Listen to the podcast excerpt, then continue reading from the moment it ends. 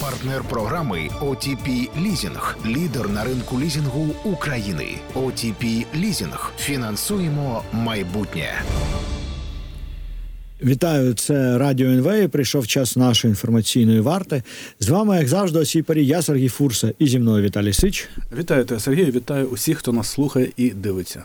І вкотре нагадуємо вам, що де б ви не були і що б ви не робили, якщо ви чуєте нас, якщо ви слухаєте нас, ви є супротив.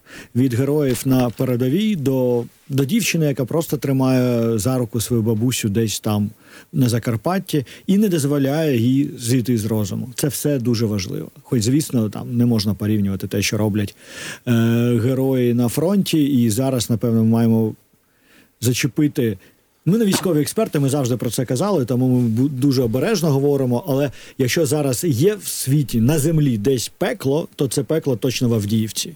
Ну, ми кожного тижня обговорюємо головні події тижні, е, будь то чи політичні, чи геополітичні, чи дипломатичні, чи е, економічні, чи військові. Але мені здається, що цього тижня найголовніша тема. Ну, їх декілька, але для нас усіх і психологічно. І, в принципі, зрозуміло, що в інформаційному потоці це все ж таки тема Авдіївки. А там ситуація стає очевидно, що надскладною. Мені здається, що треба бути психологічно готовими нам усім до того, що наші війська будуть відходити з Авдіївки. Я подивився. Коментарі хлопців з 3-ї штурмової бригади, яких кинули е, туди на підкріплення 110-ї бригади, і вони кажуть, що там зараз проти них воюють. Ти напевно бачив 12 вже підрозділів. Росіяни зібрали все, що в них було там на сході. І зараз співвідношення а, там військових солдат десь один а, на сім на користь а, росіян. Ще ж до того я бачу дуже багато. Проблем створюють ці російські каби, це керовані авіабомби, так звані, які росіяни скидають. Там зараз вже по, по 60 на добу майже, там бойова частина десь 400 кілометрів. Навіть якщо вони не дуже а, точні, то вони все ж таки завдають будь-якому випадку дуже-дуже великих руйнувань. Ну і психологічний ефект вони теж мають а, потужно. Мені здається, там, в принципі, мало хто міг би втримати це місто, тому а, мені здається, зараз головне, щоб а, там ніхто не потрапив е, в оточення, а і готуватися до це, це не порада. Це просто я проговорюю свої якісь Ну. внутрішні, а, бо я не можу там а, зрозуміло, що ми не військові експерти. Але я так розумію, що навіть відхід з міста Авдіївка це теж така непроста військова операція, де треба влаштувати там якісь ар'єргадні бої і під прикриттям відходити. Е, Ну насправді, якщо подивитися на карту, то останні місяця півтора було зрозуміло, що так чи інакше нам не втримати Авдіївку, і напевно і резону вже не було її тримати, враховуючи позиції, які вже ств- були створені. Тому те, що зараз відбувається, важливо, щоб воно відбулося, і щоб як найменше бійців ми там втратили. Зараз якраз питання вже про людей, а не про якусь територію, причому не в. Так, якийсь шмат території, да, це місто трималося спочатку. Ну, Насправді 10 років е, воювали за це місто. Якщо ми згадаємо з 14-го року, Авдіївка була дуже укріплена. Там є коксохімічний комбінат, це щось на кшталт Азовсталі. Ну я не з точки зору виробництва, з точки зору укріп району. А і тому, якщо ви подивитесь на мапу, на карту України. То це місто зовсім поруч з Донецьком, 25 кілометрів на північ, і оце за оце місто а, 10 років йшли бої. Але останні кілька місяців росіяни кинули туди майже все, що було, тому вони там використовують усі свої ресурси. Ну і як завжди дивує, наскільки низька вартість життя в Росії, що вони взагалі не рахують ані своїх солдатів, ані офіцерів. Ми колись. Теж там зустрічалися з представниками генштабу, і вони казали, що насправді Авдіївка має а, велике значення, якщо ти плануєш наступ на Донецьк, як плацдарм. Якщо ти не плануєш наступ на Донецьк, то в принципі вона такого великого значення не має. Е, да, і там той момент, е, коли е, карта змінилася радикально, пам'ятаєш, е, були кілька днів, коли, судячи з усього, ми не готувалися до ну, українська армія виявилася не готовою до атаки росіян, які якими чином змогли таки сховатися від розвідки і завдати, завдати цього удару несподівано. І після того дійсно все так чи інакше було вирішено, бо на карті все змінювалось дуже карколомно. Ну, все змінилося десь два дні тому, після того, як Ні, ну, росіяни це остаточно змін... ну, остаточно змінилося після того, як взяли чи вогневий контроль, чи дійшли до тієї ост- о- останньої лінії постачання боєприпасів Але а, це у було місто. вже визначено. Ну тобто, вже півтора місяці тому, дивлячись на карту, я думаю, що і українські військові то також дивлячись на карту, розуміли, що це трапиться. І тут нам важливо, щоб е, політика не влізала, да, щоб не було повторення цієї історії з фортецею Бахмут і так далі, щоб тільки військові приймали рішення, і щоб в них було. Повноваження на 100% приймати всі рішення, навіть які політика може здатися непопулярними. Тому Саме речі, так, тому не мають гинути люди через е, якісь піар-перемоги, через політику і рейтинги. Да, тому може мені навіть трошки е, мене трошки радує, що саме зараз Зеленський поїхав з країни. В нього важливий також тур е, європейськими столицями, і в країні залишилися військові.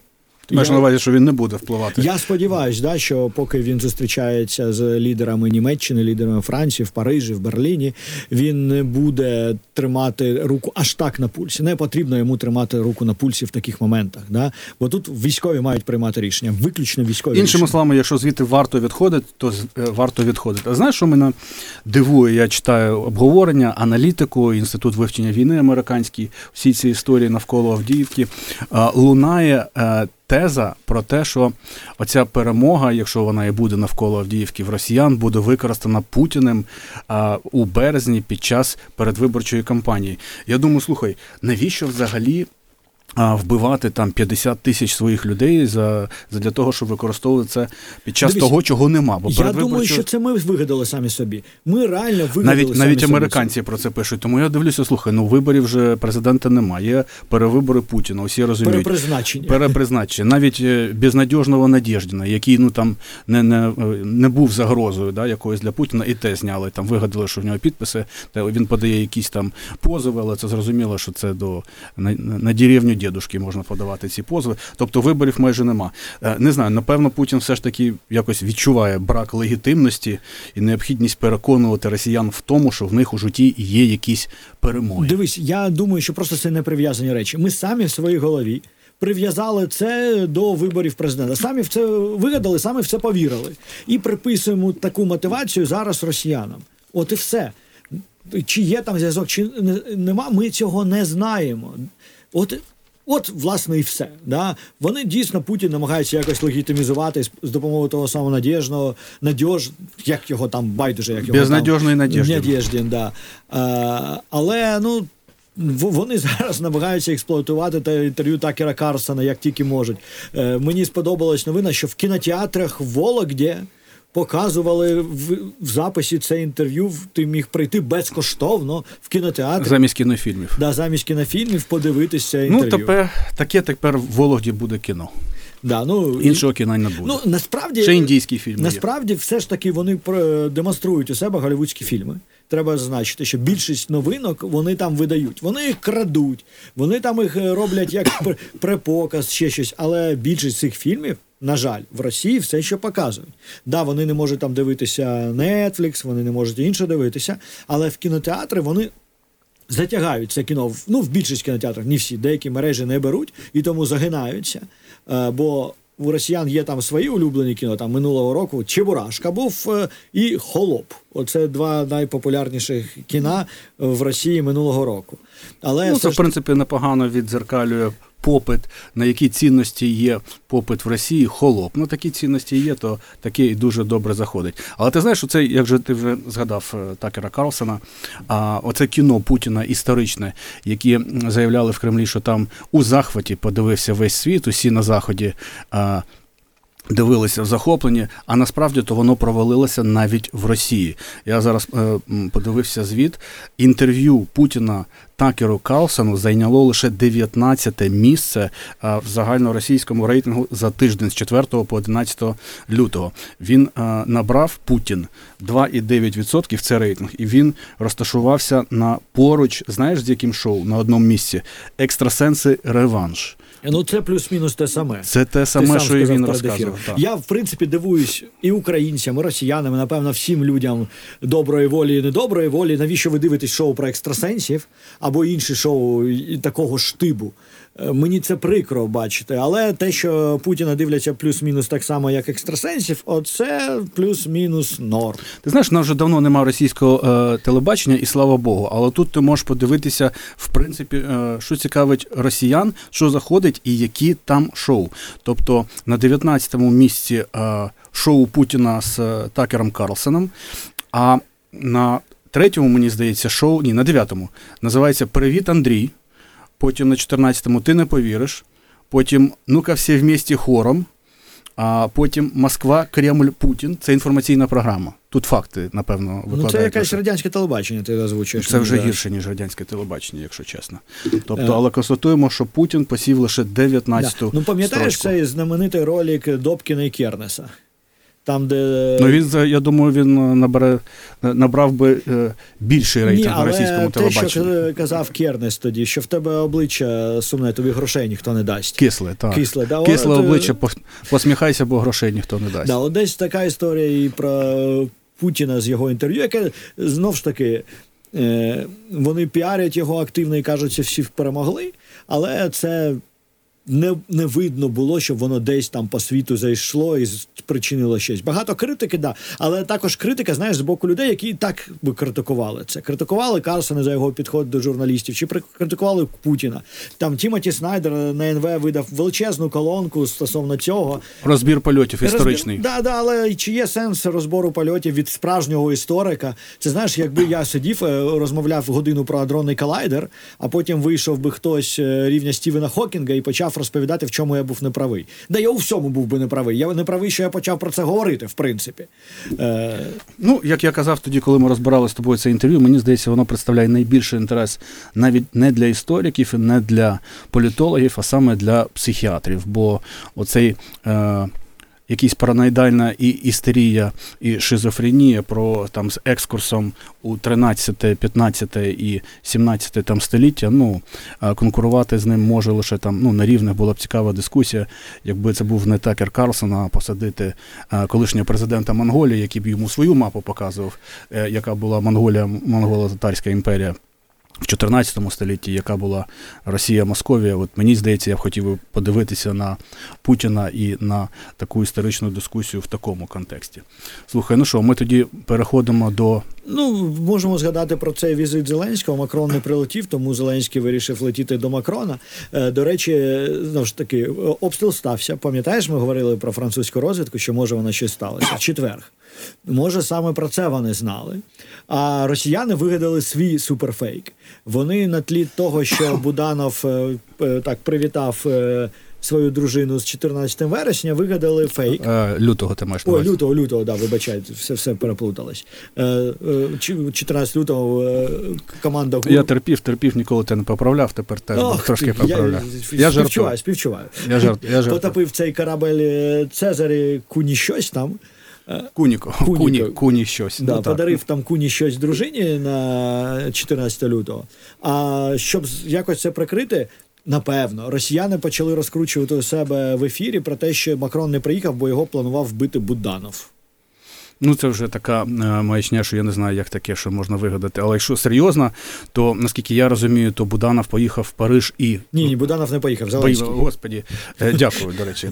Е, Зеленський поїхав в Париж і в Берлін для того, щоб говорити збільшення постачання зброї, і для того, щоб говорити гарантії безпеки на кшталт тих, які нам надав Сунак і Велика Британія. І цей візит триває саме зараз.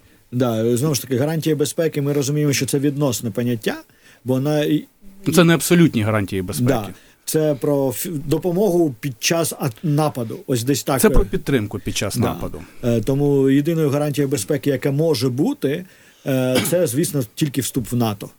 Оце беззастережна історія, яка би точно нам гарантувала і українцям, і е, інвесторам. Ну, зрозуміло, що це- також так. важливо, що росіяни більше цього не почнуть. Хоч, звісно, 100% гарантії бути не може. От зараз Трамп демонструє ненадійність. От насправді люди не розуміють, е, коли ти кажеш, дивіться, Трамп руйнує НАТО. Вони кажуть, ну диви, чому руйнує? Він же вимагає, щоб вони платили. Але ключове в НАТО це беззастережність допомоги. Тобто, ви вступивши в НАТО, впевнені на 100%, що що б не сталося, вам прийдуть на допомогу. Якщо починаються умови. Якщо починається туди шаг вправо, шаг вліво, то ви Хто доплатив, хто не доплатив там. Да, вибивається основа. Якщо в тебе нема впевненості, що твої союзники прийдуть на допомогу у будь-якому випадку, то цей союз вже не варто нічого. І в цьому величезна небезпека того, що робить Трамп. Да, він собі може думати, може в нього немає ідеї зруйнувати НАТО. Він же великий переговорник. Він вважає, що він досягає завжди суперкласних угод. І він думає, що головне для нього це він не політик. Оце важливо. Він не думає як державний діяч. Він думає як шоумен або як бізнесмен. І те, і те інше. Він разом. трошки політик, напевно, все ж таки, і шоумен, але не державний діяч, це точно. Да, і він думає, якщо я змусю ці країни витрачати на оборону більше ніж 2%, на причому свою власну оборону, це ж не платити в якийсь е, фонд НАТО, ні- не платити американцям. Ні, це просто витрачати на свою оборону більше 2%. Так якщо я це зроблю, я молодець, я так посилив е, Америку і всіх разом посилив. Але де-факто, що відбувається е, протилежне, відбуваються сумніви у тому, що НАТО захистить. І ці сумніви вони дуже небезпечні і вони дуже радують Путіна. Прям беззастережно радують Путіна. Ну слухай, коли він е, каже публічно, що він буде заохочувати край... Росію атакувати, нападати, провокувати Ну, країни. сказав, що це жарт. Е, ну, але хто розуміє, жарт чи, чи не жарт, говорив він це з серйозним обличчям. Але я думаю, він заохочує Росію це робити, навіть коли він це просто каже вголос. Бо ну, зрозуміло, що п'ята стаття ніколи не застосовувалася. Це був би прецедент. І, знаєш, парадокс в тому, що вона застосовувалась єдиний раз в історії НАТО. Коли е, 11 вересня трапилось. Е, на США. Да, і коли союзники зах- е, доєдналися допомагали до США. а не навпаки. Тобто, але коли він таке каже вголос, то я розумію, якщо росіяни були впевнені, що США допоможе там європейським країнам, то тепер а, хтось в Кремлі чи багато хто скаже: а, а, давайте подивимось, а, а може і ні. А, і так далі. Але ти знаєш, як би це трагікомічно не звучало, але оці цитати брутальні Трампа, оці заяви, вони все ж таки а, змушують деякі країни збільшувати свої видатки на оборону. А, ну, ми бачили Шольца, який сказав, що цього року вперше Німеччина витратить а, не 1,3%, а 2% на а, всього ВВП. На оборону Defense Expenses. Тобто всі зрозуміли, що треба в Європі а, почухатися і не покладатися на 100% Ну, на насправді Америку. парадокс в тому, що країни, які мають кордон з Росією або близько розташовані до Росії, як та сама Польща, вони і так витрачають більше на свою Бо вони відчувають цю, загрозу. Да, вони і так відчувають загрозу. І тому це там закиди до Франції умовної, да, чи Португалії. Але ти Францію і Португалію не налякаєш тезою. Не налякаєш. Вони кажуть, подивіться на мапу, де ми, Да, а де да, Росія. Ми не відчуваємо, не відчуваємо безпосередньої Тому, загрози. от, підриваючи довіру до НАТО таким чином, е, Трамп де-факто нічого не отримує. Хоч саме лякалка імені Трампа зараз допомагає Україні в тому, що європейці беруть все більше, більше, більше допомоги, і на цьому тлі візит Зеленського дуже такий е, доречний. Да? Європейці вже погодились збільшити допомогу. Вони вже зараз е, зважають, що робити чи не робити. Але якісь такі тупі речі, які треба впливати на моменті. Наприклад, Фран- Франція разом з іншим з Грецією, Кіпром виступають проти, щоб зараз за європейські гроші закуповували озброєння у третіх країн, щоб передавати Україну. Вони проти. І ти такий, ти що, з дуба рухнули? Аргументація там така, що нашим е, цим за- заводам треба е, замовлення. Так, чуваки, замовлення вашим заводам прийде на потім. Да? Ви зараз можете дати, не можете. Так що ви тут е, випендрюєтесь?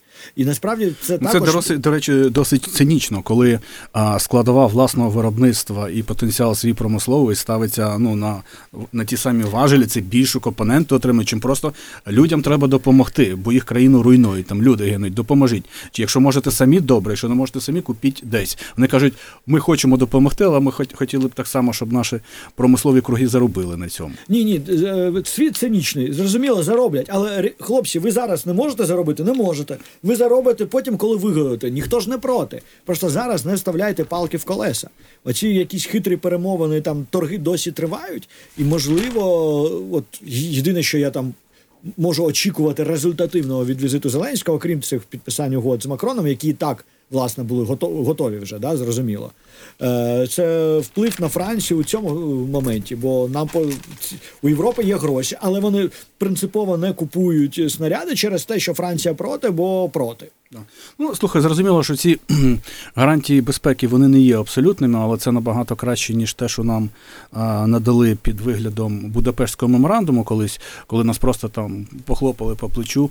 А я так розумію, що тут історія полягає в тому, що якщо а, буде нова атака Росії на напад на Україну, там, окрім того, що нас е, підтримують морально, ще й е, візьмуть на себе гарантію надавати зброю і підтримувати дипломатично, політично, як тільки можна, але зрозуміло, не своїми військами. Да, і це е, працює тільки як проміжний крок по дорозі до НАТО. Зараз буде в цьому році в Вашингтоні саміт НАТО. Нас там до НАТО брати не будуть і запрошувати не будуть. Ми маємо це розуміти. Ну тобто, не треба вже зай- в принципі офіційно оголосили Да, американці. да, але не треба зайвих очікувань. Це зрозуміло. Поки ми перебуваємо в стані війни з Росією, ніхто ніколи нас до НАТО не запросить. Ну тому що це відразу квиток НАТО на війну. Тому по- спочатку буде той чи інший формат завершення війни, а потім запрошення в НАТО. І от нам треба боротися, щоб запрошення в НАТО нам прийшло на X плюс один день. Після умовного сісфайру тут, тільки як тут зупиняються бойові дії, відразу на наступний день. За це це, на жаль, скоріш за все не відбудеться. Але це те, за що нашим дипломатам, всім українцям за це треба боротися. Не докладатися зусиль, стукаючи головою об стіну, щоб нас включили в НАТО під час війни. Такого не буде. А оце X плюс 1 для нас дуже важливий. Слухай, ми з тобою сказали, що не, не справило враження інтерв'ю Путіна на наших там євро, європейських партнерів і американських, але я думаю, що насправді єдине, що вони зрозуміли для себе а, з цього інтерв'ю, що, а, що єдина причина, чому Путін вирішив напасти на Україну, це просто імперські амбіції Росії. Там жодних навіть спроб виправдати щось, вигадати інше нема. Тому зараз ми з тобою констатували, що за останній місяць десь там не знаю, з 10 представників е, європейських країн НАТО від Швеції до Британії, і військове керівництво, і міністр закордонних справ сказали в те, що вони тепер е, вірять, що напад на країну НАТО можливий. Тепер я подивився, вчора вийшло Financial Times, Вони цитують європейського чиновника, який сказав, що. Намір і здатність Росії нанести напасти на одну з країн НАТО до 2030 року тепер є консенсусом серед країн НАТО. Якщо перекладати на людську мову, то тобто всі погоджуються тепер, що е, Росія має і здатність, і намір напасти на одну з країн НАТО. Це Тут нам дуже приємно, що вони так думають, бо тоді в них більше буде мотивації витрачати на оборону і допомагати Україні. Бо кожний там е, снаряд, який йде в Україну, зменшує е, спроможність Росії потім напасти на країну НАТО. І процитував у них інші статті, ті самі Financial Times, українського розвідника високопоста. Я не знаю, хто це. Буданов чи не Буданов, а, да? Там без імені, але ми можемо лише здогадуватися про те, що Україна точно має відомості, що Росія намагається напасти, буде намагатися напасти на країни Балтії в наступні роки. Дивіться, І навіть якщо в нас немає таких відомостей, нам треба про це говорити. про це говорити. Ну і ми про це говоримо. І естонська розвідка підтверджує, що за їх інформацією Росія має намір подвоїти кількість військових уздовж кордонів з Фінляндією і країнами Балтії. Тому ці люди будуть готуватися і вже готуються до оборони в незалежності від того, що говорить Трамп. Там нормальний ще кіпіш е, був е, е, в США е, цього тижня, коли е, Конгрес раптом почали готувати до якогось екстре, екстреного повідомлення про якусь загрозу національній безпеці. Всі думали, З космосу. Ну да, були версії, що це к- якісь там ядерна бомба Урана чи бозна що і так далі. В результаті виявилось, що це росіяни. Що знову ж таки плюс для нас, бо росіяни знов подразник. Вони запускають якусь величезну реп у космос. У цій реп двіжок буде ядерний, тому дуже багато людей почали плутати, що це ядерна Я зброя. теж не зміг розібратися, бо я технічно не спеціаліст. Виглядало так, що росіяни запускають на орбіту якусь ядерну зброю для того, щоб збивати американські Оце супутники. Ні, оце фігня про ядерну зброю. Це знаєш, її атомні лідоколи. Вони е, ходять. Вони там- атомні не тому, що в них атомна зброя. Да, є. а тому, що в них двіжок Двигун. атомний. Ну так. Тому що реп, як ми вже всі зрозуміли е, під час цієї війни, вимагає дуже багато енергії. Оце важливо. Найскладніша історія в реп це дати йому енергію, бо ну вона жре багато. І тому досить логічно запустити е, великий реп, якщо це великий реп, з великою батарейкою. Велика умовна батарейка, да, це ядерна... Більше за EcoFlow має бути. Бі- ця більше за EcoFlow, да, точно. Е, і вон, е, росіяни, начебто, щось аналогов нет, туди запустили чи планують запускати. Ми цього не знаємо. Ми навіть не знаємо, і американці не знають, працює воно чи не працює. Але ж поки не спробуєш, не дізнаєшся. А тут ще нещодавно на Нетфліксі вийшло кіно, як на мене, дуже скучне. Да, таке про апокаліпсис черговий в Сполучених Штатах, там Джулія Робертс грала і так далі. Але сценарій цього кіна якраз насправді повторює те, про що зараз говорять, я не знаю, розвідка щось дізналася чи кіно подивилася. Да, про те, як все починає відключатися в Сполучених Штатах і перестає працювати, і це якийсь напад. Але ти знаєш, я буду здивований, що росіяни дійсно мають якусь технологію, яка може становити таку серйозну загрозу американським супутникам, тому що ми пам'ятаємо, що останні роки Роскосмос очолює Рогозін, і там суцільні крадіжки і, і провали. Там навіть якісь базові функції, які е, Радянський Союз робив там у 70-х, 80-х роках, не можуть зараз. Виконувати росіяни, тому будемо спостерігати, як ця штука Слухай, поки, поки ми з тобою говоримо, прийшла новина, що вмер Навальний. Ага, цікаво. І я ще. Ну, це офіційна новина. Ну, в мене формулюється так, що в Росії заявили про смерть у колонії Олексія Да, Навального. Ну, але це судячи з усього правда. І таким чином можемо констатувати, що єдиною людиною, яка е, чинила Путіну супротив, яка йому загрожувала з точки яка потенційно могла навіть чинити Да, супротив Путін в майбутньому. Насправді в Україні не люблять Навального. Я розумію, я також його не люблю.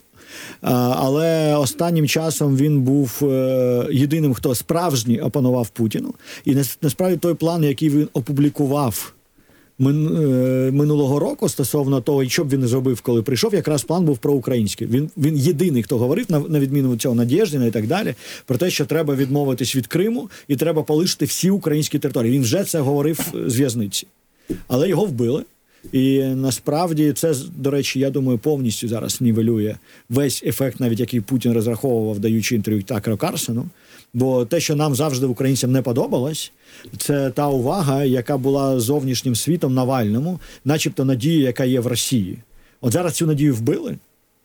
І насправді, як на, на мене, це звучить дуже цинічно, але для нас, враховуючи, що ймовірність приходу Навального до влади по-справжньому була майже нульова, для нас в Україні з точки зору впли... е, боротьби інформаційної це чудова новина. Вибачте за мою цинічність, якщо е, ну Ну, цинічність тут е, доречні терміни. Мені здається, що тут Путін взяв нову висоту е, цинізма і цинічності. Ми пам'ятаємо, що Ходорковський відсидів скільки? 10 років, мені Да, 10 здається. років. А з Навальним не церемонилися, просто вбили. І там вже були відомості про те, що він дуже погано себе почував, виглядав погано. А тепер це говорить про те, що Путіну просто наплювати на суспільну думку, на громадську думку, як в Росії, так і за кордоном. і ми маємо взяти маленьку паузу і скоро повернемося. Партнер програми OTP Лізінг. Лідер на ринку лізінгу України. OTP Лізінг. Фінансуємо майбутнє. І насправді цікаво, знову ж таки, нав- навряд чи ми очікуємо, що Росія там повстане і так далі. і так далі. Але систематично вбиваючи Навального в результаті вбивши його. По великому з з одного боку Путін не зробив нічого нового, да, бо до цього вбивали Німцова, до цього вбивали безліч украї... українців, зрозуміло, да, але також всередині Росії вбивали безліч там журналістів і так далі. Але Навальний був е, фігурою вагомою з точки зору там заходу, наприклад. Да. Він був впізнаваною фігурою для заходу. І зараз це вбивство. Е, От знову ж таки, я продовжу ту думку, яку ми були перед цією паузою. З точки зору піару негативного, зараз е, дуже багато зусиль докладає Путін, щоб через Трампа, в тому числі, е, просунути ідею домо- домовленості. І ці ідеї зараз, напевно, будуть знову ж таки, що плюс є для нас, завдано удару. На це потрібно реагувати Трампу. На це потрібно уявіть, Такер Карсон приїжджав тільки що до Путіна, не спитав жодним чином про Навального, жодним. А- Це, до речі, один з закидів був до Карсона, до Такера Карлсона, що він не запитав не про опозицію, не про вбивство, не про посадки. А тепер А Навальний відразу просто на наступний тиждень. Ну і дивися, і в принципі, ну Навальний був популярний політик. Наскільки можна бути популярним політиком в країні з е, такою пропагандою? Він був другим, мені здається, за популярністю після Путіна. І якби там було більш-менш чесне висвітлення подій і новин, ну Навальний мав би дуже високий відсоток. А тепер людину а, просто вбили. І це сигнал усьому заходу, що ми, в принципі, нам з вами не по путі, як би мовити, взагалі. Да, я думаю, що це буде на обложках всіх абсолютно західних видань в найближчі дні. От абсолютно всіх. І знову ж таки, е, це вчасно для нас ще з точки зору цих закидів Трампа, тому що на цьому тижні вийшло дві речі, про які, е, як на мене, дуже пов'язані. Спочатку на Reuters була стаття, що Путін дуже дуже сильно намагається домовитись з Заходом про зупинку війни. Він намагався комунікувати з американцями. Американці сказали, тільки якщо Україна погодиться, тому без України ми нічого не робимо. Таким чином, фактично пославши Путіна. Але ще один прояв того, про що ми часто говоримо, що є зовнішня бравада, ця російська, що в нас все супер, ми такі сильні, ми зараз всіх переможемо. А є реальна ситуація. А є реальна ситуація, і реальна ситуація змушує їх шукати шляхи. Це одна сторона, а друга сторона Трамп. І радник Трампа е, відповів нарешті на, на питання про ці мир за 24 години. І це була дуже неприємна історія, і це була дуже пропутінська історія. Тому що що сказав радник Трампа? Що Трамп вийде і скаже: Україна, якщо ти не сідаєш за стіл перемовин, я закінчую підтримку. Росія, якщо ти не сідаєш за стіл перемовин, я подвоюю підтримку України. Ти знаєш, я чув цей наратив, і в принципі він очікуваний.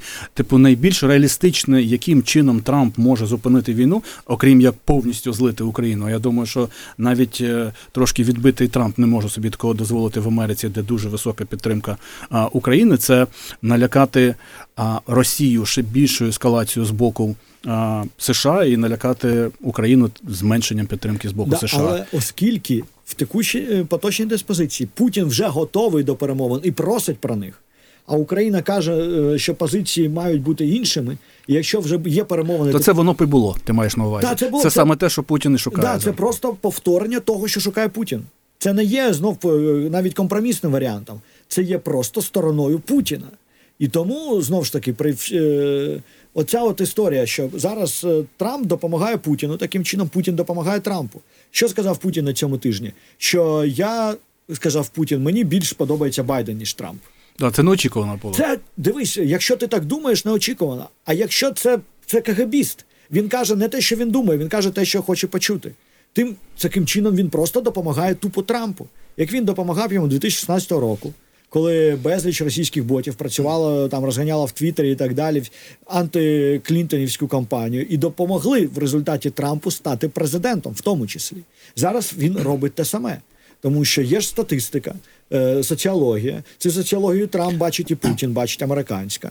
Згідно соціології, там 77% американців вважають Путіна негідником, а зараз після вбивства Навального будуть вважати ще більше.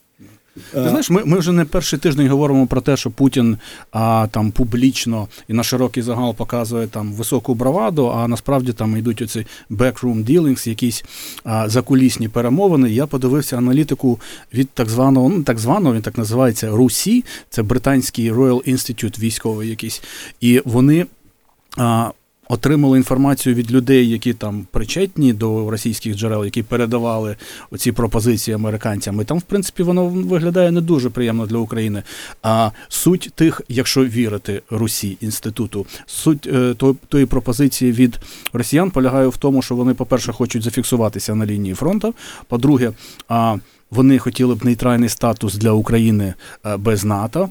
І е, по-третє, оце було взагалі неочікувано для мене, що вони все ж таки хотіли би мають претензії на Харків і іноді на Одесу, хоча вони там взагалі їх нема навіть військ. І єдине на що вони а, погодилися би.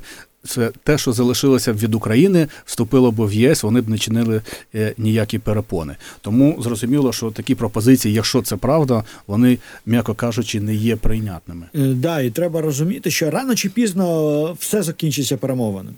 Не можна казати, що там ми категорично не приймаємо ідею перемовин і так далі. Ні. Але в перемовини треба заходити з сильною позицією. І тому насправді треба перед перемовинами, щоб американці значно збільшили підтримку України, підняли цей чек, який Путін не може нічим відповісти. І після того вже переговорна позиція значно була б українська сильніша, путінська слабша. Якщо ви зараз е, садите Україну на сухий пайок, цей е, дефіцит боєприпасів і так далі, і на цьому тлі кажете, давайте перемовлятися, це зовсім інша диспозиція, де Путін може вимагати дуже багато. Я не кажу про там Одесу, Харків і так далі. Ні, ніколи він цього не отримає. Але навіть цей нейтральний статус це може бути предметом перемовин. Бо єдина гарантія безпеки для України справжня, якщо ми зафіксуємось на будь-яких кордонах, будь-яких, да, Це членство в НАТО. членство в НАТО без цієї гарантії це просто перепочинок. Ну, дивися, умовно, це умовні хотілки росіян, я так розумію, які вони передавали. І я так розумію, що вони готові теж були до е, перемовин. Але слухай, е, як я розумію, єдина е, ефективна стратегія проти там такої країни, як Росія, чи будь-якої країни, яка у війні, це просто показати їм траєкторію війни, яка для них є несприйнятлива. Просто показати і дати їм зрозуміти, що вигідніше закінчити війну, ніж її продовжувати. Бо якщо ви будете продовжувати за рік, два, три, буде отаке, буде набагато гірше. Як- Якщо це таку траєкторію можеш намалювати і показати, і довести, а це мається на увазі там перспектива НАТО, і перспектива постачань озброєння, і мобілізація, і решта, тоді люди в Кремлі розуміють, що їм вигідніше. Зупинитися, да? а, а якщо їм здається, що вони можуть отримати за півроку, за рік чи за два роки ще більше, ніж в них є, то зрозуміло, вони продовжують тоді наступ. І логічно, що в цьому тлі знову ж таки Путін активно допомагає Трампу. Причому я не в мене немає теорії змов, що вони десь домовились, якусь угоду уклали чи проговорили. Ні. Вони просто чудово розуміють власні інтереси і інтереси іншої людини. І зараз їх інтереси співпадають. І вони ситуативні союзники. Їм взагалі не треба проговорювати нічого. Вони розуміють, що вигідно для, одного і вигідно для іншого. От е, Трамп це чудово розуміє. І тому, наприклад, на цьому тижні от соціологія, да, він бачить, як Путін йому допомагає. Він каже, це для мене комплімент. Така мі-мі-мі, любов, блін. Звісно, це ти розумієш. Але при цьому він бачить ще одну соціологію. Він бачить, що досі там вийшли нові цифри по штатах, і досі Зеленський найпопулярніший. Це зброя. І оскільки Трампу треба боротися не за своїх республіканців, серед яких Зеленський не популярний, бо Трамп е, цілий рік щось верзе. То що робить Трамп на цьому тижні? Змінює, е, знов перекидає стол і каже: мені подобається Зеленський, я його дуже люблю, він кльовий чувак. Е, Він пам'ятаєш, минулого тижня ми казали, що він Хоча так- ми знаємо, що він його не дуже любив через всю цю історію. з- І пам'ятаєш, минулого тижня ми казали, що він намагався так е, до фанатів Тейлор Свіфт пі- підлабузнесом займатися, казав, що хлопець Тейлор Свіфт йому дуже подобається. А зараз він те саме сказав про Зеленського. І от е, на цьому тижні ж е, з одного боку були радники з цієї пропозиції, а з іншого багато нового в риториці Трампа. Ну, не багато чого в риториці Трампа, який порівняв Україну з гольфістом. Він казав, що я взагалі дуже буду допомагати Україні. Це Джо Байден погано допомагає Україні. А я взагалі е, супер за Україну. Я зроблю набагато більше. Е, Тільки кредити треба давати. Але кредити, е, він сказав, Україна це гольфіст. От я в собі там десь там во Флориді допомагав талановитим гольфістам. І якщо вони раптом колись стануть Тайгером там Вудсом, то я зароблю. Типу, якщо ні, то ні. І він перерівняв нас до гольфістів оцих і сказав: давайте давати кредити.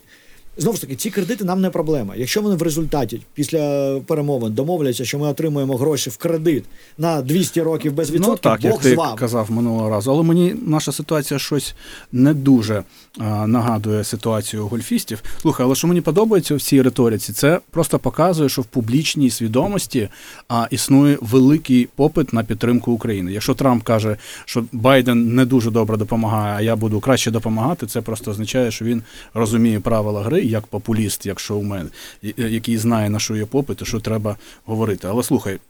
А Трамп може щось і розуміє, але Палата представників, яка не змогла проголосувати, ухвалити нам пакет допомоги, тому що в них спочатку був Крісмес. Ми пам'ятаємо, вони пішли на канікули. Потім в них був Супербол, тобто фінал з американського футболу. Тепер Джонсон, а, спікер Палати представників, який мені взагалі іноді здається, що він працює на а, ФСБ чи ще когось. Він сказав, що усі втомилися в Палаті представників і а, усі йдуть на канікули. Все, відпочиваємо після Крисмасу і Суперболу. Дивись, е, Це, звісно, з з одного боку неприємно. З іншого, ми не очікували з тобою явно, що на цьому тижні вони вже ухвалять це рішення. Правильно? Е, Канікули це не означає, що зупиняються політичні перемовини. Для нас важливо не голосування, для нас важливо, щоб провелись достатньо зараза політичних перемовин, щоб вони е, нарешті ухвалили це рішення. Тому я думаю, що канікули будуть використовуватися для того, щоб ухвалити це рішення. А коли ти кажеш, що Джонсон, але Трамп розуміє, розумієш, е, насправді зараз відбувається шалене приниження американського парламентаризму як такого, яке я можу порівняти з тим, що було свого часу в Римі, коли Калігула привів свого коня в Сенат. От зараз Джонсон це просто коняка Трампа, який робить те, що Трамп хоче. Вон Трамп привіз свого коня і поставив, будеш спікером. Його впливу виявилось достатньо, щоб це трапилось. І цей кінь робить виключно те, що вигідно Трампу, орієнтуючись тільки на Трампа. І тому, якщо це дає трошки оптимізму, да, от, е, якщо Трамп вже е, каже, що він підтримує Україну і, І що йому це вигідно. Вигідно, да. Але так само Трамп каже, що треба вирішити питання кордону. Але саботує максимально це вирішення питання кордону. Тому тут якраз я сподіваюся, що це. Бо якщо він вирішив підставити Байдена цим, тоді він не буде допомагати вирішити цю проблему. От для мене важливо було завжди зрозуміти, що кордон це ключове для американців, а допомога Україні не таке ключове. І можна тут е, не так спекулювати, не так бити по Байдену і нарешті ухвалити цю історію. І от зараз ці два тижні канікул, на які вони пішли. По-перше, це ж канікули і до шатдауну. До 1 березня в них тимчасовий бюджет. Потім знов бюджету немає. Це знов проблема. Звісно, Трампу будь-які проблеми це зашибісь, але ну це лягає на нього, да, насправді відповідальність за це. І тому весь ці, ці, ці два тижні це не будуть канікули, що вони полетіли на Мальдіви. Не буде. Вони будуть вести перемовини як мінімум по бюджету. ми будемо слідкувати тепер за ними, де Да, вони Міша спостерігати. Ткач е, буде чергувати. За Джонсоном. Тепер треба за Джонсоном Да, с- да. стежити, мені здається. Да, Де він буде два е, тижні? Тіщина Карахамій е, за Джонсоном. Да, ну дивися, про приниження американського парламентаризму і коня Трампа речник Білого Дому Ендрю Бейс сказав, що замість того, щоб припинити політизацію безпеки країни, спікер Джонсон скорочує роботу і тікає, відправляючи палату представників на незаслужені канікули, бо він продовжує зміцнювати кроваві військові зусилля Росії та іранський режим коштом американської безпеки. Ну, в принципі, складно не погодитися тут. Ну і треба сказати, що Білий Дім дуже активно цю тему розвиває. І Валентинки там робив такі прикольні. І е, Байден викладає фото, де він з дружиною і Зеленський з дружиною стоять, і Байден так підтримує за спину Зеленського. Е, наче демонструючи, що ось я підтримую Україну, а ви не підтримуєте. І от ці ймовірності приходу Трампа ще один сценарій мені розповіли на цьому тижні. Мені він дуже сподобався. Він такий. Він занадто раціональний, щоб бути правдою, але теоретично можливий. Розказуй. Десь е, влітку може Байден вийти і сказати, що я таки старий, я хочу служити американському народу, але вже більше не можу, і е, сам призначити свого наступника. Тут важливо, бо якщо це буде влітку, часу на праймерис не буде. І тоді Байден визначає наступного. Представити наступника не президента, а по демократичній ну, хто піде на в президенти. А Кандидата, ну, зараз так. ситуація така, що великі шанси Трампа базуються виключно на е, фіговому іміджі Байдена. От виключно.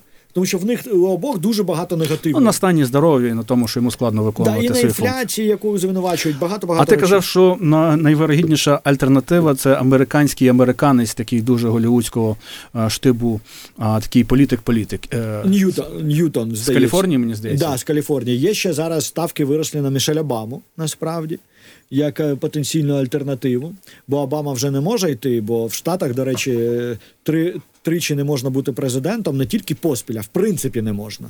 Тому Трамп може тільки на один строк, до речі, зараз обиратися, що також Ну, є Путін тож- би досить легко розібрався з цим обмеженням. Е, Ну, да, як ми як з Навальним. Е, Путін розбирається. Ну, з чи як з Медведєвим, поставити свого васала е, Діму Стакана на один строк, а потім повернутися ще а, на а в. Штатах це не працює. Розумієш, якщо був два рази, все, зась, більше не можна. І цей сценарій він дуже раціональний. Але е, от питання в тому, що він настільки логічний і раціональний, що мені важко в це повірити, оскільки ми бачимо, у що зараз перетворилося, у який бардак перетворилися ці Сполучені Штати, їх політика. Бо знову ж таки завжди це був імідж дорослого, і можна було бути впевнений, що вони точно виконують те, що вони мають виконати. А от зараз через інфантилізм, через популізм, це вже під питанням. Е, про це ж популізм, це результат, да, результат суспільства. Знаєш, у що вірить 20% американського народу? У що? У те, що Тейлор Свіфт приймає участь у таємних урядових заходах. Ну, ну але слухай, 20% це багато. 20% які там населення США? 300 мільйонів? Плюс 300 плюс. 300 плюс мільйонів. Ну, це типу 60 плюс мільйонів людей а, без, без клепки, без робому. Я, я думаю, що це переважно так званий Bible Belt, це люди, які голосують такий ядерний електорат Трампа на, на півдні і на сході. Слухай, у нас залишилося не так багато часу, я не міг пройти повз. А, Цікавої відносно приємної цифри, якщо так можна говорити про коли вбивають людей, але це не зовсім люди. Генштаб український оголосив наш, що втрати Росії в Україні сягнули 400 тисяч осіб. Ну це насправді дуже висока цифра. Ми з тобою обговорювали перед ефіром, що є там різні методології е, підрахунків. Американська розвідка називає інші цифри, трошки менше.